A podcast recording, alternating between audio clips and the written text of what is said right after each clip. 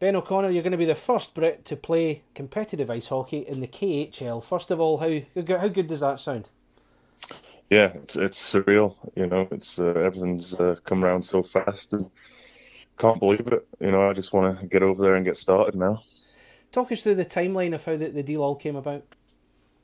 Um, it was just at the World Championships. I've I've got some friends who play on the Kazakh team and who play play in Astana, and uh, talking to them and uh, I know a couple uh, of the, people pretty high up there and just say, say hello to in the hallway. And the one guy in, in passing jokingly said, you know, come back to come back to Astana, come back to Kazakhstan and play for us. And I said, yeah, okay, no problem.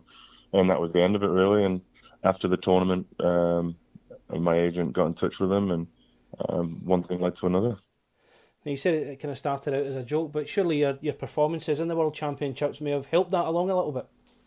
Yeah, I think obviously um, as a team we, we did fantastic, and I think you know individually contributing to that, um, I think definitely helped. And you know when Great Great, Britain get to uh, Pool A, uh, people start taking notice. Now you've been in Kazakhstan before. You've played for the, the two teams out there. Karaganda was one of them. Kokshetau was the, the other one. Um, you, you, played there for, for three years as well. Does the fact you know uh, Kazakhstan is that a big factor for you already? Yeah, yeah. You know, I know what I'm going into. You know, I've got some friends who play on the team. Um, I can get by in a, little bit of Russian. Um, we used to spend a lot of time in Astana on days off. We used to go there. It's, it's a lovely city. You know, it's got good shopping, good restaurants. It's a it's a beautiful city. Um, so you know, I'm very familiar with it, and yeah, I can't wait to get back. And sounds like a world away from uh, Sheffield Steelers as well. Yeah, it is. You know, it, it is uh, quite far, far away. You know, I'm going to miss it in Sheffield. Uh, my family's from here. Um, I'm from here. I've got a house here. I've got a lot of friends. Um, but at the same time, uh, to go and play in the KHL, it's something that I couldn't be, be passed up on. That was that was leading into my next question. How big an opportunity is this for any player? Never mind yourself to, to play in a league like that one. Well, that's it. I mean, if you've been watching the the pool A this year, I mean, they're so fast, they're so skilled, and you know, my goal was to play at the highest level that I could to try and bridge that gap for next year. And uh, luckily, this has come off, and you know, hopefully, I can work hard, and um, they like my game over there, and I can get some good ice time, and you know, and uh, improve myself and improve my game, um, and turn to help GB uh, for next year at Pool A. And of course, you're one of the latest uh, number of players that have left Sheffield Steelers for one reason or another. It's going to be a, a season of transition ahead, I would say, for, for Tomo and the guys. Yeah, big time. But it's also an exciting time for Sheffield. You know, at the end of the day, um, with that core group of players, we won back to back league titles, a playoff title, and uh, numerous runners up in, in uh, the cup, and uh, in the playoffs, and, and in the league. So you know, I think for the last uh, four years since I've been back at Sheffield, it, has been a success. You know, the silverware that we've won, uh, in, just in my four years, is you know more than some people's lifetime. So uh, there's a lot of positive, and Tomo and Tony and, and the guys have to rebuild and get some fresh blood, and you know, I'm sure you'll do that. You know, you need to bring in a new core. Um, a new core of, of guys who will be loved by the fans and um, I'm sure we'll do fantastic. Last time I spoke to you was in the locker room outside the, the Steelers uh, locker room in, in Nottingham, and obviously a very, very different mood for you back then. Just lost at the playoff final. With the benefit of hindsight, and you've got this new opportunity, are you, are you a little disappointed it didn't end in silverware? Yeah, I mean, you know, after that game, I didn't know that would be my last game uh, for a while for Sheffield. So, um, yeah, it is disappointing, but at the same time, can look back done a lot of happy memories from the four years here. Um, you know, the way we won the the league titles wasn't it wasn't easy. You know, coming into the last game of the season, the last weekend of the season, both years, um, it was something special. You know, anyone who's played at Sheffield can can tell you it's always a roller coaster and it's never easy. You know, with the way we go about our business, you know, up and down. The, the first the first year we won the the league, we went on a seven game losing streak at Christmas and everyone wrote us off. And, you know, we fight back. And that's uh, the attitude that, that we always had. And, and it was fun and a lot of memories and a, a lot of friends made.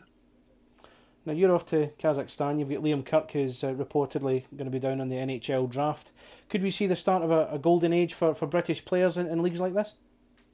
Well, I hope so. You know, I mean, for a number of years, we always get overlooked for one reason or another, and I think this the success with the GB programs really, really made people take note. And obviously, Kirky's had a fantastic year, and you know, hopefully, fingers crossed, he gets drafted.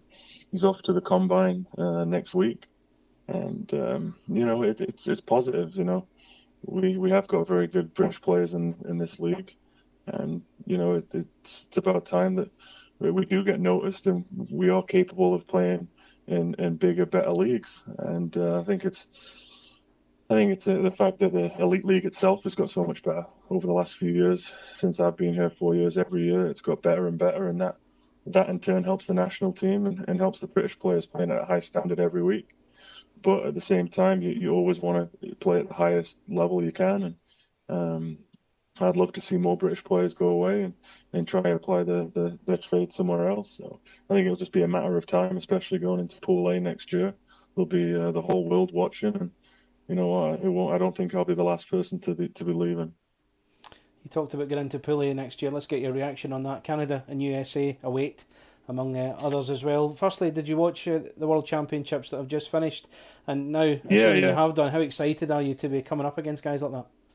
yeah, you know, you, I was watching every day, you know, the highlights and games, and it's it's surreal, isn't it? And the groups that we got pulled into are fantastic, and we wouldn't want it any other way. You know, we want to be playing against the the biggest and the best players in the world. You know, that's it's something that my old man can say. Back in '94, he did the same thing, and you know, he's telling stories from when he was there, and I can't wait to experience it. You know, playing against these names that you watch on TV every week and uh, it'll be it'll be surreal. And at the same time, we'll, we'll enjoy it. We'll work hard and we'll we'll play with smiles on our faces and we'll work hard because that's what we did at this tournament.